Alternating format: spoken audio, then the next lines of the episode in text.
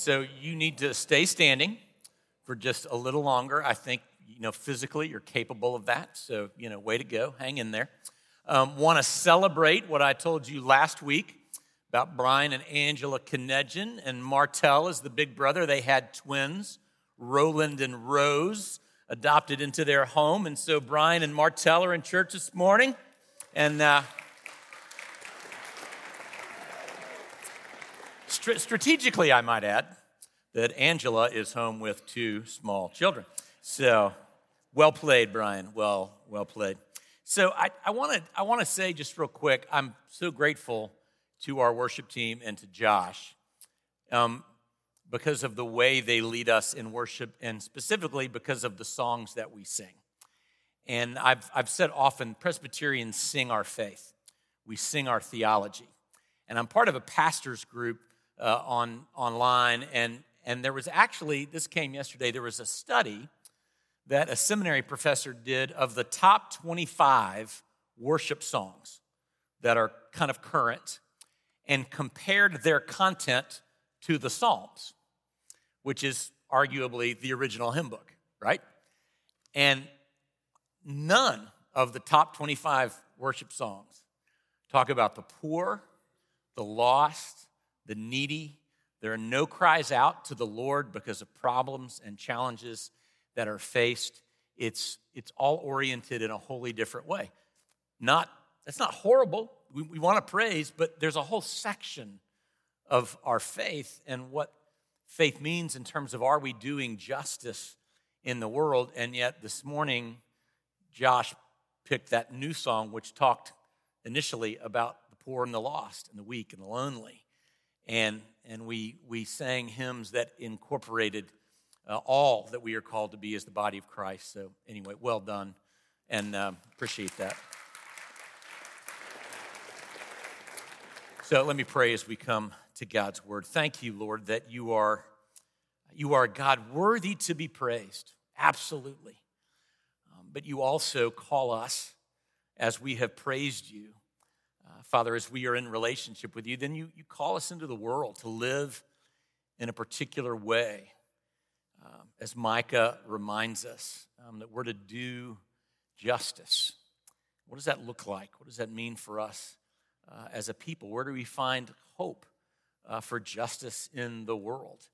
And so I thank you for what we have sung. I thank you for the word that you bring to us now and ask that you would open our hearts uh, to it today and teach us uh, about those ideas and overcome, uh, Lord, the sin of my life, and uh, that you today alone would be honored and glorified.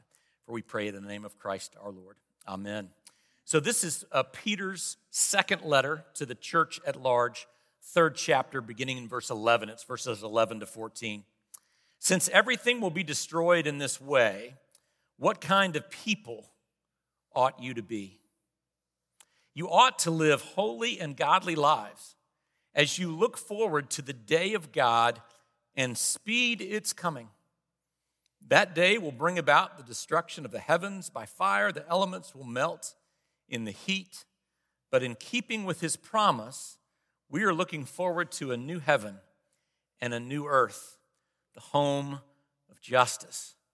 So then, dear friends, since you are looking forward to this, make every effort to be found spotless, blameless, and at peace with Him. This is today for you, His church, the word of the Lord. And may its Spirit teach us about the nature of His kingdom as a just kingdom and what that means for how we live our lives. This is the word of the Lord. You may be seated. So, growing up as a member of the, uh, of the Swanson household was no picnic but I will tell you that we never uh, had, there was never any ambiguity whatsoever about what was right, what was wrong, and what was just. And when you think about who my parents were, there was no way it was ever going to be anything other than that. For heaven's sake, my dad was a lawyer. He grew up with next to nothing on Long Island in New York, get scholarships for college and law, and law school, moves to Dallas, starts practicing in 1960, and today, at the age of 89, he still goes to the office five days a week. He loves the law. He's been about the law his whole life. You've never met a man who has more integrity and a higher sense of what is right and just than my dad. My mom's the same way, came from the Midwest, Illinois, moves to Dallas for college. She becomes a school teacher right? So she spends 42 years essentially trying to help children understand right and wrong and how to live in a positive way as they build character of person and spirit. So, what that meant for me and my siblings is we were expected to do the right thing, and if we did the wrong thing, then there were going to be consequences to that. For example, I'm in seventh grade, it's the summertime, I'm going into eighth grade, play baseball, and when those moments where there's no one to play with, I'd go down to the local elementary school, which was in a U shape. And I could go into the middle of the U with a ball and a bat, throw up the ball, smack it against the wall, and the ball was essentially contained, right? So I could play there for a long time. And yes, there were three large plate glass windows, real high, that looked down on the gymnasium below on the other side, but I, I couldn't reach those. But one time I did. And I threw that ball up in the air and I hit this ball and I thought, oh my gosh and that baseball went right through this enormous plate glass window. And then the whole thing, it just breaks and you just hear it crashing on the gym floor. But then I did what we all do. Nobody saw that. People, it's the 70s. There aren't security cameras, right? So I'm like, the only evidence is the ball that's now in the gym didn't have my name on it. So I'm like, I'm out of here. So I rode my bike home. I even went back the next day on my bike just to see what's going on. They'd boarded it up with, you know, plywood. And I went back home and I thought, I'm home free. Nobody saw except for the problem that I knew I wasn't home free. Because deep in my guts, implanted in me, I knew that was wrong. And I was 100% eaten up by the guilt that I felt in that situation until finally I went to my dad and I, I told me, I said, Dad, Here's what happened. And what my dad taught me in those moments was not just right and wrong, but also a sense of what is just. If you look up justice in the dictionary, it's defined like this the principle or ideal of just dealing or right action. So, what my parents taught me was it wasn't just about confessing, but if you'd wronged someone as far as it was possible for you, you needed to make it right. You needed to do the right thing. And so my dad was super calm. He didn't get mad. He said, David, I understand it was an accident. You mean to break the window, but you still need to go to the principal and you need to apologize and you need to tell him you're going to pay back every dime for the cost of that window. And I will never forget the agony of mowing lawns in the hot Texas summer, knowing that I would never have access to a dollar of what I was earning. I was all going to go to pay 600 and some odd dollars for that plate glass window. But I will tell you, I remember when I went and gave it to the principal and I said, here's, here's the debt I owe you. I had a deep sense of personal satisfaction that I did something wrong, but I righted it.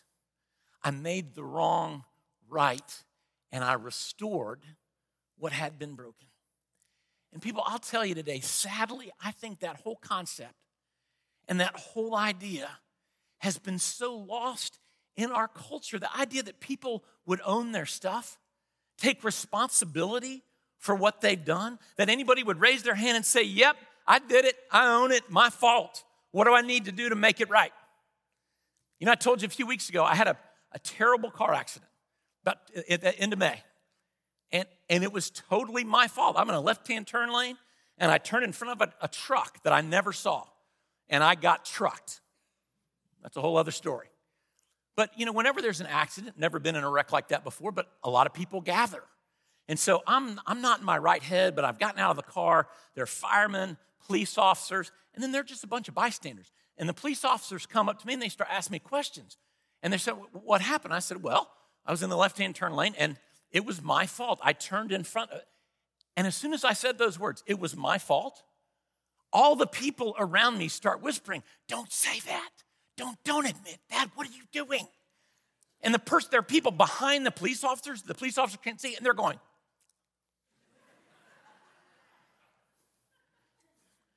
And I, and I go, but it was my fault. What, what am I supposed to say? We just, we just don't want to do the just right thing. And, and then the reverse is also true. When injustice is visited on us, someone breaks into our home. They take our screens, our technology, our TVs, our computers, our smartphones. Please come. They interview. Nobody's ever caught. Or maybe you get to the end of your year in your business and you find that somebody's been stealing from your company, embezzling money, but you can't quite put your finger on who did it. And it's just, in both instances, it just leaves you mad because there's something that someone has done wrong to you and you want it righted. What, what, what we see in the world? Maybe to me that's the most troubling. Vladimir Putin is bombing shopping malls and apartment buildings, and yesterday, a university. It's so wrong. It's not just. And how does that get answered exactly?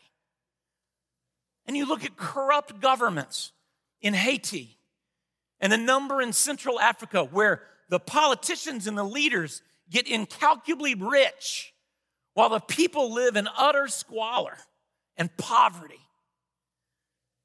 And you go, what's wrong with that?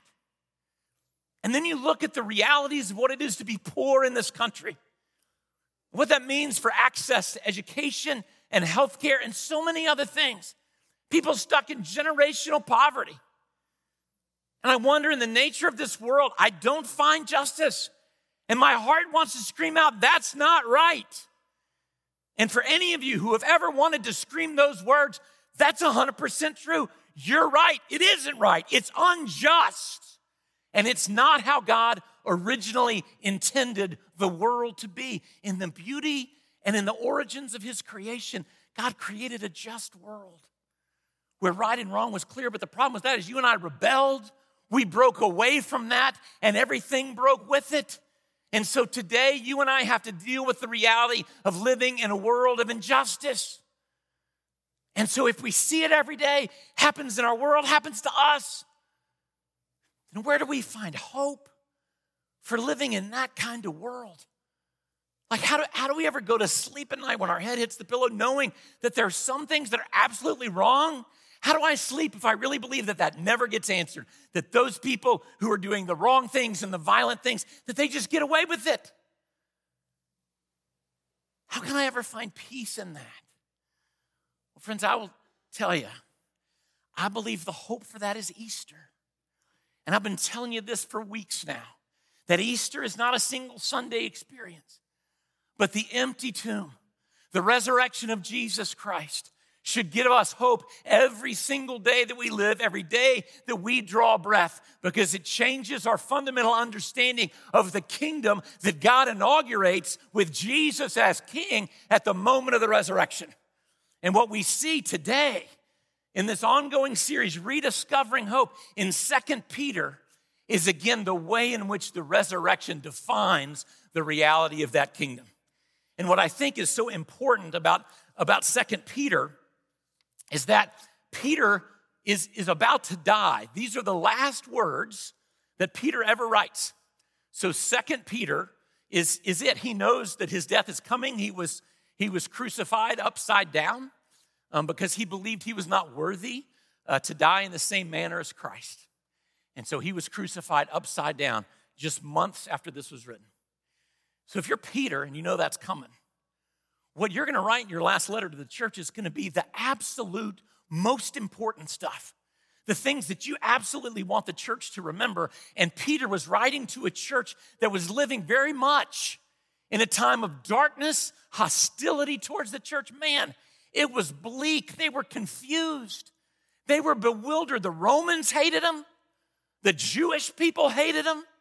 There was tremendous social and economic cost to being a follower of Jesus Christ. And so they're wondering, how, how do we live with this kind of hostility towards us? With this kind of persecution, this many people that hate us? And so Peter starts off and he talks about the problem in the first couple of chapters, but then he gets to verse 11 and he, he identifies the elephant in the room. He says, Since everything will be destroyed in this way, in other words, eventually, sin is going to cause the world to collapse in upon itself until Jesus comes back the second time. That's ultimately where we're heading. Things aren't getting better, they're getting worse. So then he asks this question Since everything will be destroyed in this way, what kind of people ought you to be?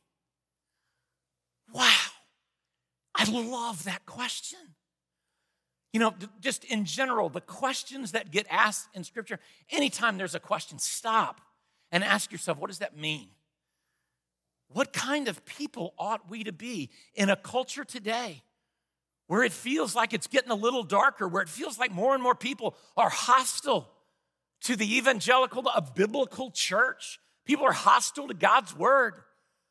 Right? As soon as you say that you, you go to this church or that church or you believe in the scriptures, man, all the walls go up. And we get these condescending looks like we're idiots for believing what we do. In that season of life, that's probably only going to get more challenging. What kind of people ought we to be? It's a phenomenal question. But thankfully, Peter answers it. He says, But God has promised us. He says, It's like this now, but here's what's coming. God's promised us a new heaven and a new earth where justice will rule. So then, make every effort to be found spotless and blameless. Peter says, What kind of people ought we to be? He says, We in the church, even when people hate you, even when people are opposed to you, he says, Walk righteously, walk justly, do the right thing, be blameless, be spotless, do the right thing, even when doing the right thing is the hard thing. Because you know what? People notice that. You know, I just sometimes I get so frustrated by Christian people because they just don't do the little things. And when they don't do the little things, other people look at them and go, Well, if that's what Christianity is, I don't want any part of that. It's like, you know, when you, when you when you're working at your job and everybody knows, everybody knows you get an hour for lunch. You get an hour. But there's that one guy who obviously talks a lot about his faith. And he goes to church all the time, but every day he takes an hour and 20 minutes for lunch. Right? And the boss isn't there. I mean, we're post COVID, right? So there's no, there's no sense of accountability. No one's going to tell him not to, but everybody knows. You get 60 minutes for lunch. And every day he games the system. Every day he takes an extra 20 minutes and acts like no, nobody's not, none the wiser. What does that say about the church? You know, just do the right thing because it's the right thing, because it says something about who you are. Years ago, I used to play golf with this guy, and he'd hit his ball in the sand trap. Not that I ever do that, but he would. And he'd hit his ball out of the sand trap, and he'd never rake the trap. And I, which is what you're supposed to do. If you don't play golf, you hit out of it, you rake the trap. And finally, I said, Hey, how about raking the trap? And his answer was, There are other people who do that. And I'm like, Well, what about the four guys behind you? Right? And so I wind up raking the Just do the right thing. As Christians in this age, it's just a part of our witness to just do the thing that we know is the right thing, even when it's the hard thing. And then beyond that, in our personal life, we live justly in our personal lives, then we live justly in our social lives. We look into our culture as a church and we go, you know what? Where are there things that are wrong that I can help right? That's the social justice part of it. And please understand, when I use the term social justice, I'm not using it the way newspapers and the media use that term. Social justice in the church means the restoration of the right order of things, the way that God originally created and ordered the world to be. All right, so the social justice, the restoration of the right order of things. But the problem with all of this is this runs 100% contrary to the way modern culture works. And we talked about this a couple of weeks ago. Let me refresh your mind in what we said. If we, as our culture has chosen to do, if you remove God from the equation, and not just God, not just the Christian God, but any notion of a higher power, as our culture is wont to do today, then everything is permissible. This is what the French existential philosopher and noted anti Christian Jean Paul Sartre wrote. He said, When you remove God, everything is permissible. We no longer can assume the notion of good or moral behavior because there's no higher power to think it or declare it. We're just left to the plane of human beings. So, so you see what happens right and wrong disappear in the absence of God. because we're just on the plane of human beings. You and I decide what's right and wrong. And the problem is, if I think something is wrong, you can say, well, you may think it's wrong, but I think it's perfectly fine. I don't think it's wrong. So if there's no clarity on right and wrong, then if we can't define the wrong, then there's never going to be any justice, is there? Because we can't even define what injustice is. Now, everything is permissible. The foundation for a moral society collapses, and that society begins to tear. The fabric begins to pull at the seams, and collapse is its ultimate destiny. But in the kingdom of God, it's different. In the kingdom of God, he says we're going to be a just society and a just culture. Moses writes in Deuteronomy 4 5, this is why God gave us the law. Moses says, I have taught you decrees and laws as the Lord God commanded me, so that you may follow them in the land you are entering, so that others will say, Surely this great nation is a wise and understanding people. So Moses says other nations are going to look at our laws and decrees and go, wow, that's really wise and understanding. Think about it. What has been the foundation for morality in nearly every civilization in the world from the beginning of time. The Old Testament decrees and laws of God. What are the standards in nearly every culture in the world for how we define right and wrong? It's the Judeo Christian scriptural values, laws, and decrees that are found in the Old Testament. Goes back to Genesis 1 27. Be fruitful and multiply, fill the earth and subdue it. To subdue is to bring order out of something. We were to take from what God has made and we're to order it, which means you create boundaries, you create laws, you create what God declares to be right and wrong. This is okay, this is not. And so, in doing that, you create a culture that is ordered because that's the nature and character of God. God is not chaos, God is order. Those cultures then reflect on the nature and the character and the glory of God. And so, friends, this is how we understand at the resurrection that order and justice matter. Because, see, again, culturally, everybody says, well, love wins, right? It's the doesn't matter what you do, just come on in. God loves you enough to overcome all that. That's not true. Love wins, it does, but only because God was willing to crush and crucify himself in order to overcome your injustice and my injustice and what we perpetrate in this world. He dies, he gives his life because justice demands that injustice be answered, that wrongs be righted. So at the cross, Jesus rights our wrongs and imputes to us his righteousness. That's what the resurrection tells us. That injustice has to be answered. So, friends, we, we come into this kingdom inaugurated at the resurrection of Jesus, and we know, I said this a couple weeks ago, the kingdom has come on earth substantially, but not fully. So we're not to see a fully just kingdom of God this side of heaven. But here's what the church can do. The church, no, we know the kingdom of God, of God has come substantially, so the church can help bring justice. We can help bring a greater sense of justice through our personal lives and how we live, as well as what's happening socially in the world. Tim Keller says it's going to happen in three different ways. He's going to, the resurrection tells us there's going to come a day when there will be physical justice.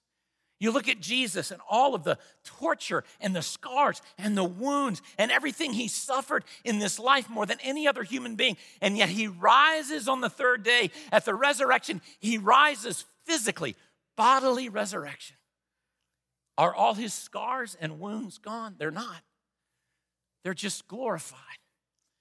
So, what does it tell us? It tells us that one day, all of the indignities that you and I have suffered physically,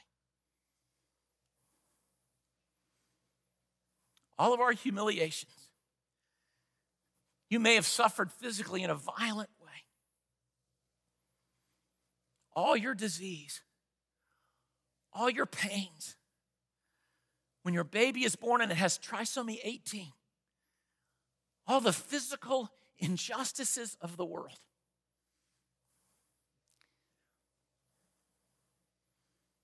Think about Craig Doris. I heard Joni Eareckson Tada interviewed one time.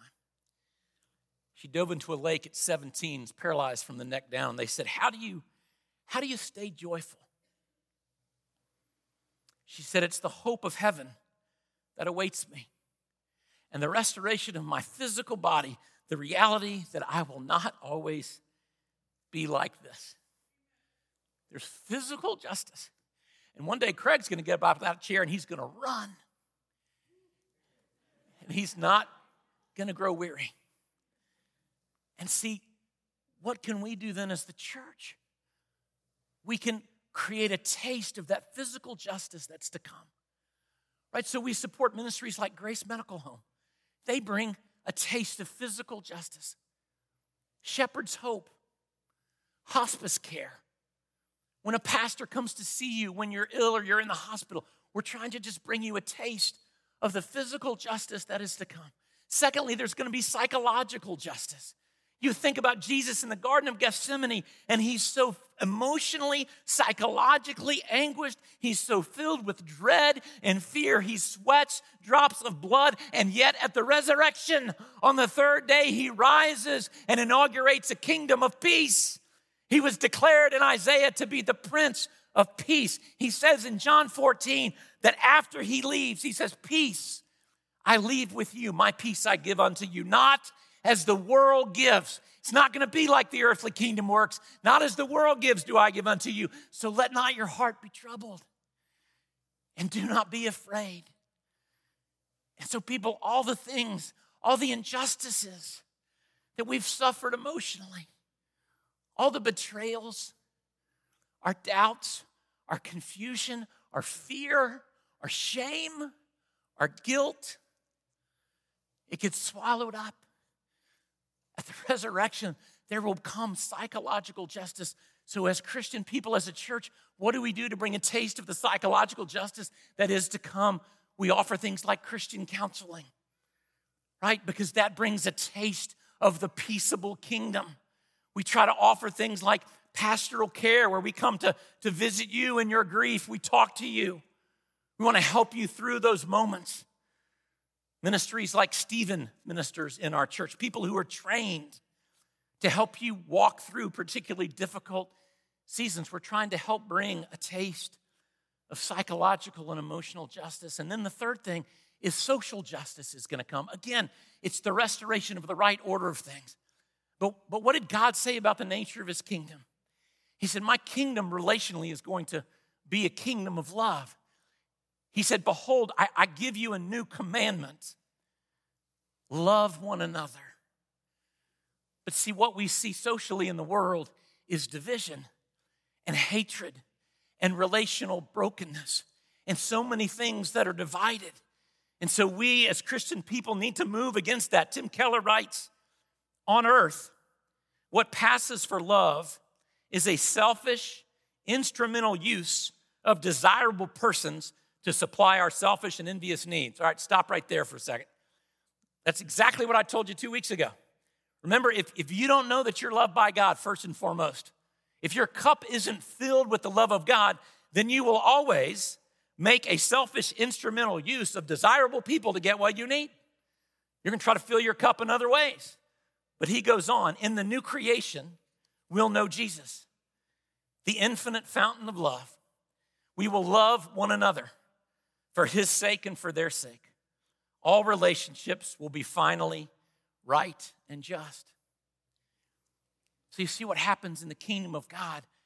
All the things that have been created because of broken human beings trying to get their needs met because they don't understand the love of God. All the things that break, like racism and human trafficking and classism and divorce and war and all I could keep going, all those things. When our cup has been filled, we can now move as the kingdom of God to bring people a taste of social relational justice. We can begin to love and serve how? I tell it to you all the time without expectation or condition. Because your cup's been filled, you don't need anything back. So you can go down to the Coalition for the Homeless, you can go down to Compassion Corner, and you can just serve homeless people because it's the right thing to do. You don't need anything back. You don't need anything from them. Your cup's been filled. You can go down to Samaritan village and you can try to work with women who've been rescued from human trafficking because that experience is so unjust to them physically and emotionally and socially. And so we do everything we can to bring to them a taste of social justice and renewal. Quo that's the reason we gave so much money to help Ukrainian refugees because what's happened to them is unjust in a social world. Broken relationship created that. So, friends, the hope of the resurrection physical, psychological, social justice come personally, and then we as a church begin to move. Even though the kingdom hadn't fully come, we can bring people a taste of it. Right? And then here's the cool thing that happens when we live that way that actually becomes an evangelistic tool in the world. Think about it.